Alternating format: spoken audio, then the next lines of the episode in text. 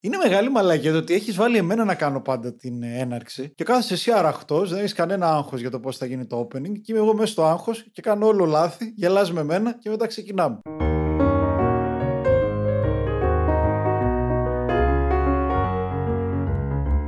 Για πες καμιά, πες καμιά Καμιά ταινία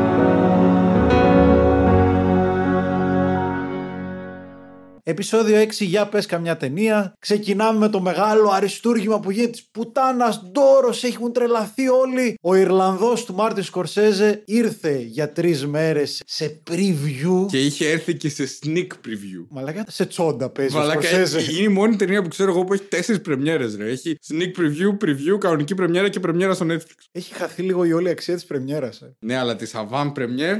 ε, Avant Sneak Premiere. σαν όνομα ράπερ Γάλλου σάπιου ήταν αυτό. Είμαι ο Στάθης Κόλλιας Είμαι ο Φίλιππος Χατζίκος. και μέχρι αυτή τη στιγμή δεν έχω ιδέα ποια είναι η γνώμη η δική του για το Σκορσέζε όπως και η γνώμη η δική μου για το Σκορσέζε. Το Irishman εξιστορεί το οργανωμένο έγκλημα στη μεταπολεμική Αμερική μέσα από τα μάτια του Φρανκ Σίραν, ενός βετεράνου του Δεύτερου Παγκοσμίου Πολέμου, απατεώνα και εκτελεστή της μαφίας που συνεργάστηκε με διαβόητες μορφές του 20ου αιώνα όπως και ο θρυλικός ηγέτης του εργατικού συνδικάτου Τζίμι Χόφα. Το Irishman καλύπτοντας διαφορετικές δεκαετίες παρουσιάζει ένα από τα μεγαλύτερα άλυτα μυστήρια της αμερικανικής ιστορίας, την εξαφάνιση του Τζίμι Χόφα και μας ταξιδεύει με μοναδικό τρόπο στα μυστικά μονοπάτια του οργανωμένου εγκλήματος, τις εσωτερικές διαδικασίες, τις αντιπαλότητες και τις διασυνδέσεις με πολιτικούς. Η ταινία είναι 3,5 Και ώρες. δεν έχει διάλειμμα ούτε για κατούριμα. Γιατί να μην έχεις ένα καταραμένο διάλειμμα; Πάνε δες στην εκεί που θα βάλουν Κάμω διάλειμμα, την ρε. κουλτούρα σου. Βάλτο. Και επίσης, ποια κουλτούρα, για τα multiplex μιλάμε. Ναι, ακριβώς αυτό θα σου Βάλε λέω. ένα Τα διάλειμμα. κουλτουριάρικα βάζουν. Στο ελέφαντα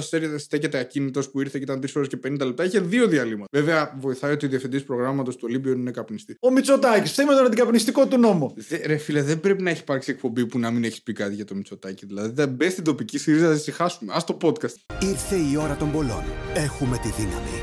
ΣΥΡΙΖΑ Προοδευτική Συμμαχία. Είναι larger than life. Όλη η ταινία και όλη αυτή σκηνοθετεί φυσικά Μάρτιν Σκορσέζε, διάρκεια 210 λεπτά. Πρωταγωνιστούν Ρόμπερτ Ντενίρο, Τζο Πέσι, Αλ Πατσίνο, μικρότερο πέρασμα από Χάρβε Καϊτέλ, αλλά και κάποιοι της νέας γενιάς τύπου Μπόμπι Καναβάλε. Άννα Πάκουιν και πάρα πολύ γνωστοί ηθοποιοί είτε από το Boardwalk Empire, είτε από το Σοπράνο, είτε από άλλες ταινίες του Σκορσέζε. Γενικά, όποιος έχει υπάρξει έστω και σαν ψέμα ή έστω σαν συντελεστής που τον κόψαν στο μοντάζ ως μαφιόζος, περνάει από αυτή την ταινία. Είναι λίγο καπύρι Union από χαιρετιστήριο. De-aged καπί. Πώς σου Οπότε- φάνηκε, θα ξεκινήσω εγώ επιτέλους γιατί το έχεις δει δύο μέρες πριν από μένα. Βαρέθηκα τη ζωή μου, ρε φίλε. Περιμένω πέντε μέρες να σου το πω. Βαρέθηκα τη ζωή μου. Ήθελα τόσο πολύ να μου αρέσει. Κουράστηκα. Γαμώ ρε Σκορσέζε. Νιώθω καλύτερα. Έφυγε από μέσα του, παιδιά. Εγώ τον βλέπω απέναντι. Ο τύπος έχασε 5 κιλά, ας πούμε, λέγοντας αυτό το πράγμα. Τρεις ώρες, ενώ μπορούσε να είναι δύο ώρες και να πω την αμαρτία μου ακόμα και σε αυτές τις δύο ώρες, πάλι δεν είμαι σίγουρος ότι θα ήταν καλή ταινία. Τη βρήκα αδιάφορη ως ένα κακό Καζίνο, που το Καζίνο για μένα είναι αργό. Το βρήκα σαν μια προσπάθειά του να κάνει ένα νέο καλά παιδιά. Εσένα πώς φάνηκε; Εγώ τη λάτρεψα. Αλήθεια! Είναι η καλύτερη γκανγκστερική ταινία του Σκορσέζε που έχω δει. Οκ, θα έχει πολύ ενδιαφέρον αυτή η κριτική. Θεωρώ ότι τραβάει σε μάκρος, ειδικά προς το τέλος, αλλά he's making a point και θα έρθουμε εκεί με spoiler free τρόπο. Το ότι δεν έχει προσπαθήσει να την βουτήξει μέσα στην αλλοφροσύνη και στο γρήγορο μοντάζ, κάτι που δεν θα μπορούσε να κοντρολάρει στα 77 του και με ηθοποιούς συνομιλίκους του, παρόλο το de-aging, που βγαίνει σε πάρα πολύ καλό. Κάνει μια ταινία με ρυθμό που του ταιριάζει και μπορεί να χειριστεί, που ήταν το μεγάλο πρόβλημα αν υπήρχε κάποιος στο λίγο της Wall Street. Και γι' αυτό εκεί θεωρώ ότι κρεμούσε, ενώ εδώ που είναι ακόμα μεγαλύτερο σε διάρκεια, με τον αστερίσκο του φινάλε που θα συζητήσουμε μετά, θεωρώ ότι δεν κρεμάει ούτε στιγμή. Πάμε αρχικά για το σενάριο. Ω προς το χαρακτήρα. Ταυτίστηκες, μπόρεσες να τον ακολουθήσεις; Όταν βίωνες συνδυσιακέ κρίσεις ο Ντενίρο, τις βίωνα μαζί του. Δεν ταυτίστηκα φυσικά, δεν προσπάθησα και όλο θεωρώ σε καμία από τις ταινίες του Σκορσέζε, τις μαφιόζικες, αυτό που μου γεννήθηκε είναι ταύτιση. Γιατί με τον τρόπο που βλέπω εγώ τον κόσμο, οι ήρωες μπλέκονται σε περιπέτειες που δεν μπορώ να φανταστώ να ακολουθώ ένα τέτοιο, μια τέτοια ζωή. Υπάρχει το συμπάσχον απλά. Υπάρχει το ότι συμπάσχεις για το τι θα κάνει και ενδιαφέρεσαι για την πορεία του. Ξέρεις τι ένιωσα, ό,τι ένιωθα και στον όνο. Ακριβώς το ίδιο πράγμα ένιωθα. Ναι. Η σταδιακότητα την οποία εμπιστεύεται ο Σκορσέζε για το χαρακτήρα του Ντενίρο που ερμηνεύει τον Ιρλανδό, με συνεπήρε απόλυτα πώς ξεκινάει ως παραπέδι του Τζο Πέση στην πορεία μέχρι να φτάσει να γίνει δεξί χέρι του ισχυρότατου Τζίμι Χόφα, όπου σημειωτέων είναι μια ιστορία που δεν μας αφορά. Δεν την ξέρουμε, δεν είμαστε Αμερικάνοι ώστε να την έχουμε ζήσει στο πετσί μας. Εγώ το ήξερα σαν πληροφορία μόνο. Ω το, το, ταξίδι του Ντενίρο, του Ιρλανδού, από παραπέδι σε δεξί χέρι ενός τύπου που ήταν εξίσου ισχυρός με τον πρόεδρο, με κράτησε μαζί του μέχρι το τελευταίο δευτερόλεπτο. Και σου άρεσαν, υποθέτω, όλες οι αναφορές για τις πολιτικές αλλαγές και για τα πολιτικά δρόμενα. Το πώς ενσωματώνονται στην πορεία των ηρώων. Θεωρώ ότι ο τρόπος που ενσωματώνει την ιστορία παράλληλα με την ε, αφήγησή του είναι υποδειγματικός, είναι καλύτερος από οποιαδήποτε άλλη δικιά του ταινία. Επισκέπτεται τα μεγάλα γεγονότα της παγκόσμιας παύλα αμερικανικής ιστορίας, εκλογή Kennedy, Cuban Missile Crisis. Υπήρχαν σκηνές όπου όλοι οι μαφιόζοι έλεγαν πρέπει να σταματήσουμε με αυτό το αρχίδι τον Κάστρο στην Κούβα, ας πούμε. Και πραγματικά αισθανόμουν αυτό που αισθανόμουν βλέποντας και τον Ονό 2 όταν μιλούσαν για την ε, επανάσταση στην Κούβα και το πώς φοβόντουσαν αυτή την αναταραχή. Και φυσικά όλο αυτό το βάζει σε ένα εντελώς σκορσέζικο πλαίσιο ότι είναι μάταιη αυτή η προσπάθεια να ανελιχθείς γιατί είναι όλοι τόσο αναλώσιμοι. Το τονίζει ωραία ο Σκορσέζε βάζοντας από την αρχή της ταινίας τα μπελάκια από κάτω ότι ο τάδε που βλέπεις και εδώ το παίζει γαμάτος είναι- σκοτώθηκε έτσι ή αλλιώς. Αυτό είναι πάρα πολύ ωραία ιδέα. Παίζει περισσότερο από οποιαδήποτε άλλη του ταινία με την έννοια του χρόνου. Ο χρόνος που περνάει για όλους τους ανθρώπους ενώ μικρούς, μεγάλους, πλούσιους, φτωχούς. Το μόνο τους κοινό σημείο στην πραγματικότητα είναι ότι δεν μπορούν να νικήσουν τον χρόνο. Και γι' αυτό και του αφιερώνει ένα τόσο μεγάλο κομμάτι της ταινίας του. Το φινάλε του είναι το πιο τολμηρό που έχω δει ποτέ εγώ τον Σκορσέζε να κάνει. Σοκάρομαι περισσότερο από ένα τέτοιο φινάλε σαν αυτό που είδα, παρότι όταν με το που βγήκα από την αίθουσα έλεγα τώρα αυτά τα 40 λεπτά τι είναι στο τέλος. Σοκάρομαι περισσότερο από ένα τέτοιο φινάλε παρά από το φινάλε του ταξιτζή, ας πούμε. Το φινάλε του ταξιτζή ήταν επίσης ιδιαίτερο. Υπέροχο ήταν. Το λατρεύω. Δεν το βρίσκω καθόλου προβληματικό σε καμία Όχι περίπτωση. Προβληματικό, αλλά- είναι μια ιδιαίτερη επιλογή. Που δεν Ναι, είναι, ναι. Εγώ δεν είμαι σίγουρος, ας πούμε, ότι είναι το σωστό φινάλε. Είναι σίγουρα μια θαραλέα επιλογή και δεν ξέρεις άμα ήταν η σωστή. Που γι' αυτό την κάνει μάλλον καλύτερη ως επιλογή. Εντάξει, έχει και ένα ενηγματικό ύφος Αυτό, σε εκείνο γι' το αυτό το φινάλε που λέω. εδώ δεν υπάρχει. Εδώ είναι δηλαδή fair and square αυτό που βλέπεις και μάλιστα το βλέπεις με όλη του την μη ποιητικότητα. Εγώ χάρηκα πάρα πολύ γιατί αισθάνθηκα ότι ο Σκορσέζε δεν προσπαθεί να παραστήσει κάτι διαφορετικό από αυτό που είναι. Αναγνωρίζει ότι φεύγει, ότι σε λίγο θα αποτελεί την ιστορία του σινεμά, αγκαλιάζει αυτόν τον χαρακτήρα και γι' αυτό και έχει καλέσει όλη την παλιοπαρέα και τον μεγάλο καινούριο Αλπατσίνο μαζί του. Έχει ενδιαφέρον ότι ειδικά για τον Τζο Πέση που είχε αποσυρθεί ουσιαστικά από την ε, ηθοποιία, ο Τζο Πέση είπε ότι ο Σκορσέζε του ζήτησε 15 με 20 φορές να παίξει μέχρι να πει το ναι. Ήταν πάρα πολύ όμορφο να τους βλέπεις όλους μαζί. Δηλαδή με όλες τις μαλακίες ταινίες που γίνονται με τον Ντενίρο, με τον Μόργαν Φρήμαν που είναι όλοι γέροι που ενώνονται. Αυτό ήταν πραγματικά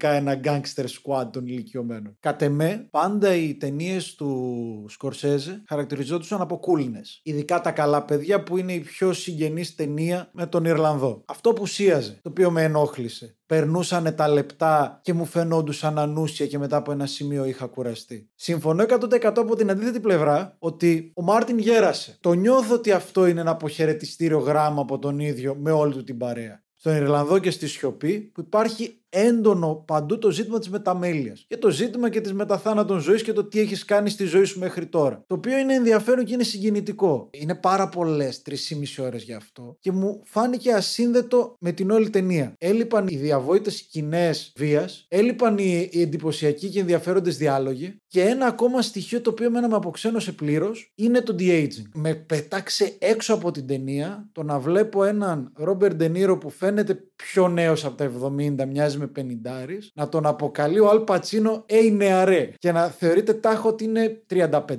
και λόγω του de-aging εμένα δεν μου άρεσε. Δεν μπορούσα να δω τις εκφράσεις αυτού του ανθρώπου. Εν τω μεταξύ για κάποιο λόγο του βάλανε και γαλάζιους φακούς. Οπότε ούτε το, το βλέμμα του μπορούσα να δω ξεκάθαρα. Και με αποξένουνε πλήρως το ότι όσο και να έμοιαζε με 45 περπατούσε σαν 70χρονο. Δηλαδή συνέχεια στο μυαλό μου είχα να παίζει ο Ντικάπριο. Βάλε μισό Ντικάπριο στα 30 του, βάλε και μι- μι- μισό Ντενίρο μετά. Δηλαδή εμένα αυτό με έκοβε εντελώς. Θυμόμουν το πόσο ωραία κουνιόταν, χτυπιόταν ο Ντικάπριο και στις προσωπικές του στιγμές με τη Μάργκο Ρόμπι που δείχνει την αυταρέσκειά του και στους μονολόγους που έχει. Θα ήθελα κάτι τέτοιο, πιστεύω θα, θα έμπαινα πολύ περισσότερο μέσα στην ταινία. Η έλλειψη του coolness ήταν αυτό που με κέρδισε περισσότερο από οτιδήποτε. Αν πήγαινα να δω 3,5 ώρες με γέρους να το παίζουν γαμάτι, πιθανώς θα είχα φύγει στο δύο Να πάω να δω το ξανάνιωμα των γέρων, θα το έβλεπα και με κάποια ταινία πολύ μικρότερη, με χαζούλικες ταινίες που έχουν ένα αλφα ενδιαφέρον για τη φάση για να τις δεις σπίτι σου. Δεν με νοιάζει αυτό από τον Μάρτιν Σκορσέζε. Αντιθέτως, αυτό που είδα με νοιάζει πολύ. Με νοιάζει πάρα πολύ το πώς 77χρονο πια αντιλαμβάνεται τον κόσμο της μαφίας, τον οποίο στα 50 του αντιλαμβανόταν αλλιώς, στα 40 του αντιλαμβανόταν αλλιώς, στην αρχή της καριέρας του με το Mean Streets αντιλαμβανόταν αλλιώς. Και μου άρεσε πάρα πολύ το πώς αφαιρώντας το coolness είχε τον χώρο να εντάξει με μεγαλύτερη άνεση όλα τα στοιχεία του. Τον καθολικισμό, γιατί η Σκορσέζε χωρίς καθολικισμός δεν υπάρχει, που είναι το στοιχείο της μεταμέλειας, το οποίο φυσικά υπάρχει και στην προηγούμενη του ταινία και σε κάθε του ταινία. Η διαδρομή των αμαρτωλών και αγίων που έχουν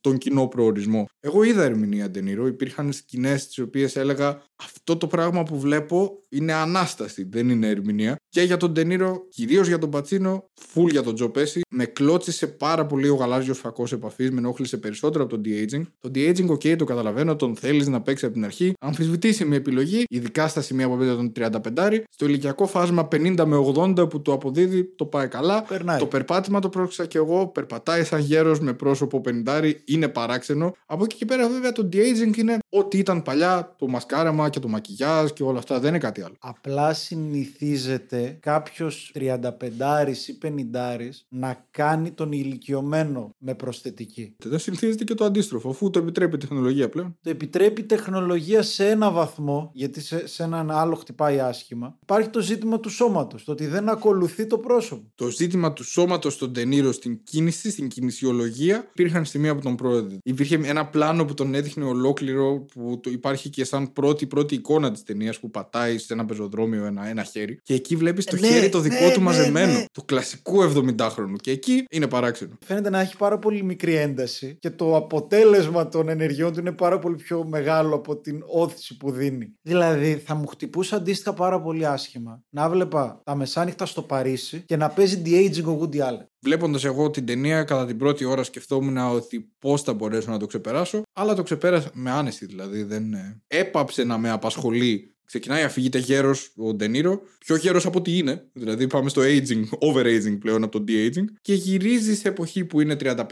Είναι αστείο να βλέπεις τον Ντενίρο και να έχει παιδί που βαφτίζεται. Ούτε ο Άκης του Χατζόπουλο να ήταν. Επίσης, ενώ υπήρχε όλο αυτό το de-aging, η κόρη του Ντενίρο, όταν ήταν μικρή, δεν μεγαλώνει ποτέ. Όλα αυτά τα μικρά πράγματα σε αποκόβουν και σε κουράζουν. Οπότε μπορεί να φτάσει σε ένα σημείο που η ταινία μπορεί να έχει αποκτήσει ρυθμό και να είναι στην ουσία της και ήδη να έχεις κουραστεί. Ο Σκορσέζε σίγουρα περίμενε να φτάσει στο σημείο που είναι 60-70 οι χαρακτήρες. Και ο καθένας με βάση την πορεία της ζωής του και με τις επιλογές που έχει κάνει έρχεται αντιμέτωπος με τους άλλους. Αλλά όταν αυτό βρίσκεται στο 2 και 45 εμένα, η ταινία με έχει χάσει. Να πω το ότι ο Τζο Πέση είναι άψογος, μου άρεσε πάρα πολύ. Και μου άρεσε πάρα πολύ το ότι δεν προσπάθησε να ερμηνεύσει τον παλιό Τζο Πέση. Ό,τι βλέπεις στην ερμηνεία του Τζο Πέση, ότι δεν προσπαθεί να μιμηθεί τον παλιό, για μένα είναι ο Σκορσέζε πίσω από την κάμερα. Και είναι, θα το θεωρώ πολύ γενναία επιλογή ότι από εκεί που γυρνάς ταινίες μες στα γκάζια, ας πούμε, και τα ντρόγκια και τα μοντάζ τα τρελά, αποφασίζεις ξαφνικά να μαζέψεις την παλιοπαρέα να κάνεις ένα ρέκβιουμ. Γιατί αυτό είναι, κατά με αυτή η ταινία. Είναι ένα ρέκβιουμ σε ένα κινηματογραφικό είδος, σε πολλές καριέρες ταυτόχρονα, ούτε, όχι μόνο τη δικιά του. Δηλαδή, ο Πατσίνο πολύ δύσκολα θα ξανά είναι σε τέτοια ταινία. Και έχει και πάρα πολλά χρόνια να είναι σε τέτοια ταινία. Από το hit, ξανά με τον Ντενίρο. Υπήρξαν στιγμές που έβλεπα τον, τον Πατσίνο και έλεγα. Το έχει ακόμα. Δεν είναι ένας νεκρός σε σώμα ζωντανού. Ο Πατσίνο θύμιζε στιγμές Πατσίνο εξίσου δυναμικές. Ήτανε χτύπα ξύλο για τον άνθρωπο, αλλά ήταν ένα κύκνιο άσμα. Το ότι δεν χρειάστηκε τόσο de-aging αυτός, του δίνει ένα προμοτάρισμα σε σχέση με την ερμηνεία του Ντενίρου που έπρεπε να φτάσει 35 που είναι εντάξει, το άλμα του αιώνα. Βάλε έναν άλλο ηθοποιό γαμημένο. Και στις εμβληματικές ταινίες, δηλαδή τύπου Once Upon a Time in America, που τα ταξίδια των χαρακτήρων είναι απλωμένα στο χρόνο. Ε, εντάξει, και εκεί εγώ θυμάμαι όταν το βλέπα, έλεγα δεν με πείθει για την ηλικία, τη μεγάλη πια, ο Ντενίρο, στο τέλος της ταινίας. Ένας νέος, όταν γίνεται ηλικιωμένος, εκφράζεται λιγότερο. Δεν ενοχλεί κανένα το ότι εκφράζεται λιγότερο. Ένα ηλικιωμένος, το οποίο δεν είχε τεθεί ποτέ ως ζήτημα μέχρι τώρα γιατί δεν υπήρχε ψηφιακή δυνατότητα. Όταν καλείται να ερμηνεύσει τον νέο, δεν μπορεί να ερμηνεύσει με την ίδια δυνότητα που θα ερμήνευε ένας νέος. Γι' αυτό και σου λέω ότι το μόνο που πραγματικά με ενόχλησε είναι η γαλάζια φακή. Γιατί ο Ντενίρο παίζει πολύ με τα μάτια. Παίζει. Να σου θυμίσω τη σκηνή Ναι, δεν που διαφωνώ. σε αυτό. χορεύει ο Πατσίνο με την κόρη του και αυτός τους κοιτάει. Εγώ εκεί λύγησα στο σινεμά. Απλά είναι, ξέρεις τι, είναι μερικές στιγμές, μερικές πολύτιμες σταγόνες μέσα σε ένα τεράστιο γαμημένο ωκεανό. Για μένα οι σταγόνες ήταν το fail του de-aging και ο ωκεανός ήταν η ερευνητική δυνότητά του. Επίσης, ο ήρωας ω ήρωας μου φαίνεται απλά ότι είναι τυχαίνει και είναι έρμεο των επιλογών των άλλων ηρώων. Τυχαίνει και καταλήγει από τον έναν δυνατό παίχτη στον άλλον δυνατό παίχτη. Οπότε, όταν στο τέλος τίθεται το ζήτημα του τι έχω κάνει εγώ στη ζωή μου, εσύ απλά δεν έπαιρνες καμία επιλογή, ήσουν ένα έρμεο των άλλων. Το οποίο είναι μια επιλογή. Ναι, αλλά αυτή η επιλογή για τον κεντρικό όμω ήρωα, εμένα με κάνει να διαφορώ για τον ήρωα. Ωστόσο υπάρχει κάτι που κάνει το οποίο ξεφεύγει από αυτό το συνολικό δεν επιλέγω και πάω όπου με πάει ο πιο δυνατός που τον σημαδεύει και αυτό είναι το οποίο σκέφτεται στα γεράματά του και τον βλέπεις από την αρχή της ταινίας γιατί είπαμε ξεκινάει με flashback να είναι προβληματισμένος για ό,τι έζησε. Του μ' αρέσει που υπάρχουν όλες οι προβληματικές του σε φιλοσοφικό επίπεδο και δεν αφέθηκε ας πούμε σε σιρήνες του να κάνει την ταινία μια φιγούρα εντυπωσιακή με γνωστές φάτσες σαν έπος γιατί είναι επικών διαστάσεων ταινία λειτουργεί πολύ καλά. Και με τον ρυθμό της ο οποίος για ένα τρίωρο εμένα με έχει κρατήσει μια χαρά και που στο μισάωρο του φινάλε που αποφασίζει να αλλάξει ριζικά το ρυθμό και απότομα στο δικό μου μάτι καταλαβαίνω τι κάνει. Σε κάνει να αισθάνεσαι πώς είναι να γερνάς. Ακόμα κι αν είσαι ένας άνθρωπος που έχει ζήσει αυτά που έχει ζήσει ο χαρακτήρας του Ντενίρου. Αυτό που μένει από αυτή την ταινία είναι ότι θα έρθουν γενιές, θα έρθουν στιγμές που δεν θα ξέρουν ποιοι είναι όλοι αυτοί που στο δικό σου μάτι ήταν ανίκητοι, ήταν γίγαντες. Θα έρθει κάποιος που θα σου πει ποιος είναι ο Τζίμι Χόφα, δεν ξέρω. Θα έρθει η επόμενη γενιά που θα σου πει ποιος ήταν ο Ρόμπερτ Κέννεντι, δεν ξέρω. Ποιος ήταν ο JFK, Α, ένας που σκότωσαν. Όλο το ζουμί και το βάρος των χαρακτήρων το παίρνει ο χρόνος και το κάνει κομμάτια. Και αυτό ο Σκορσέζε το ξέρει και το δίνει πάρα πολύ ωραία στην ταινία. Εντάξει, άμα είναι έτσι γουστάρω κι εγώ. Δυστυχώς διαφωνώ, ρε φίλε. Θα ήθελα πάρα πολλά να συμφωνώ μαζί σου. Δυστυχώς διαφωνώ. Χαίρομαι πάρα πολύ που τα νιώθεις και τα βλέπεις αυτά. Σκέφτομαι πολλές φορές όταν υπάρχει αυτή η αντίθεση, μήπως εγώ έχω το πρόβλημα. Γιατί παρόμοια αντίθεση απόψεων υπήρχε και στο Once Upon a Time in Hollywood του Ταραντίνο. Τι θα πει το πρόβλημα; Το πρόβλημα είναι όταν βγαίνεις από μια ταινία, κάθε κριτική μιλάει για 5 στα 5 αστεράκια και βαρέθηκες πάρα πολύ αυτή την ταινία. Έχει ενδιαφέρον και στο μυαλό μου το Once Upon a Time in Hollywood μαζί με το Irishman και τα δύο όταν τα είδα, όταν βγήκα έξω ήμουν μουδιασμένος. Και στα δύο βασικά πήγα να δω μια ταινία και είδα διαφορετικό πράγμα από αυτό που περίμενα. promotion είναι η Μπαίνει η ευθύνη, ευθεία ναι. της εταιρείας που κάνει το promotion. Άμα ήταν, ας πούμε, μια ταινία η οποία δεν ήταν μαφιόζικη, αλλά ήταν ουσιαστικά το προσωπικό δράμα του χρόνου, πώς θα το εκλάμβανα εγώ όταν το έβλεπα, περιμένοντας ότι θα δω αυτό το πράγμα. Όταν δω ξανά αυτή την ταινία, έχοντας αναλύσει όλο αυτό, πώς θα το περιμένω, δηλαδή ότι θα πάω να δω μια ταινία που δεν είναι μαφιόζικη, απλά τυχαίνει να διαδραματίζεται στην εποχή των μαφιόζων, και ουσιαστικά είναι ένα αποχαιρετιστήριο μανιφέστο πάνω στη ματαιότητα της ύπαρξης και πάνω στο χρόνο, το τι πάντοτε τελειώνει. Αλλά με ενοχλεί σου λέω το ότι από αυτό που περίμενα να δω δεν έχει καμία σχέση. Έχει ενδιαφέρον το ότι το ίδιο πράγμα ένιωσα και στην ταινία του Ταραντίνο και έχει ενδιαφέρον το ότι και τα δύο επικεντρώνονται σε δύο αληθινά ιστορικά γεγονότα τα οποία είναι αμερικάνικα ιστορικά γεγονότα και είναι πολύ δύσκολο να αγγίξουν κάποιον εκτός Αμερικής. Αν και μέσα στην ταινία αυτό που έχει μια υπόσταση σαν στοιχείο είναι ότι σε λίγα χρόνια κανείς δεν θα νοιάζεται. Ούτε θα επιβιώσουν στις μνήμες κανενός, ούτε τίποτα. Τελειώνει. Όπως σκέφτεται, νομίζω, ο Σκορσέζε σε αυτή την ταινία, ότι και το δικό μου μαφιόζικο σινεμά που αφιέρωσα τόσα χρόνια τέλειωσε. Μου βγάλε και στεναχωρέθηκα όταν έφυγα από το σινεμά το ότι ο Θείος Μάρτι γέρασε. Σε συνδυασμό κιόλας με τη δήλωσή του περί Marvel, όταν δυστυχώς μια αντίστοιχη ταινία 3,5 ωρών μπόρεσε να με κρατήσει περισσότερο. Ενώ περίμενα ότι η ταινία των Avengers δεν θα με κρατήσει, θα βαρεθώ και περίμενα ότι θα με ενθουσιάσει η ταινία ενός Μάρτι Σκορσέζε. Χαίρομαι για τη συζήτηση που κάνουμε, διότι είχα μεγάλη απορία οι κριτικοί που το θεωρούν ως αριστούργημα για ποιο λόγο. Γιατί πιστεύω ότι υπάρχει μια άμυνα στο ότι είναι ο Σκορσέζε, δεν μπορώ να κράξω το Σκορσέζε. Ποιος είμαι εγώ για να κράξω το Σκορσέζε; Εκτός από κάποιους κριτικούς που γουστάρουν να κράξουν το Σκορσέζε για να γίνουν γνωστοί ως αυτοί που κράζουν το Σκορσέζε. Οπότε μπαίνει σε αυτή τη φαυλότητα. Εντάξει, νομίζω στο silence αυτό δεν πολύ λειτουργήσε. Δηλαδή, από ό,τι θυμάμαι, είχε ζητηματάκια στην υποδοχή του από την κριτική. Το Silence εμένα, ας πούμε, μου άρεσε. Γιατί μάλλον εκεί δεν περίμενα να δω μια μαφιόζικη ταινία, περίμενα να δω μια ταινία περί ζητήματος της πίστης. Που το ίδιο το νόημα της ύπαρξης είναι ζήτημα πίστης. Τι μου το φέρατε από τον Χριστιανό εδώ.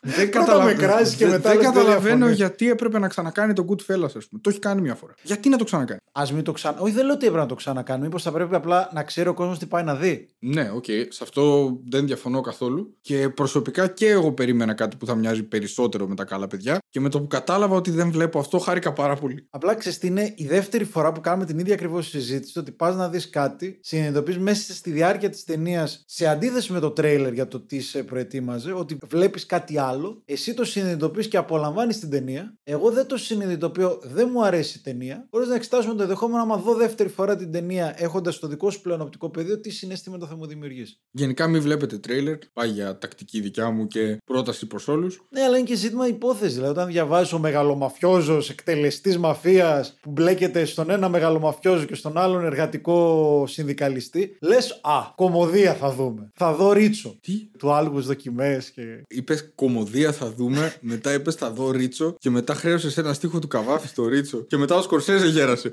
Μπορούμε την, να κλείσουμε, Από την νομίζω. αρχή πάντως Ναι. και από το voice over, το οποίο ευτυχώς, ευτυχώς δεν κυριαρχεί, γιατί αν είχαμε και έναν γέρο να μας αφηγείται όσα βλέπουμε, Προσπαθεί βέβαια. δεν κυριαρχεί όμως, δεν είναι καζίνο. Εμένα μου έδειξε ότι ξέρεις τι, δεν θα κινηθείς σε αυτά τα μονοπάτια. Νομίζω ήταν το πρώτο επεισόδιο που για καλή μας τύχη και ειδικά για καλή σας τύχη, για όποιον το ακούει, υπήρχαν δι- διαφορετικές απόψεις. Υπήρχαν κάποια πολύ καλά στοιχεία. Κουράστηκα πάρα πολύ σε ένα σημείο και με έχασε δυστυχώς η ταινία. Ελπίζω αυτό στη δεύτερη θέση να μην έχει τα ίδια αποτελέσματα. Προειδοποίηση, παιδιά, όχι υγρά, όχι κοκακόλες.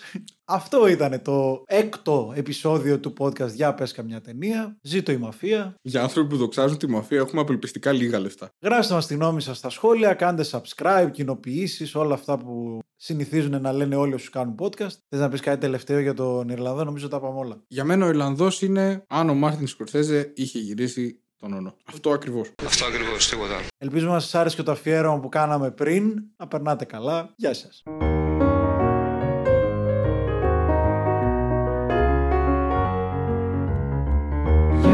Πες καμιά, πες καμιά. Καμιά ταινία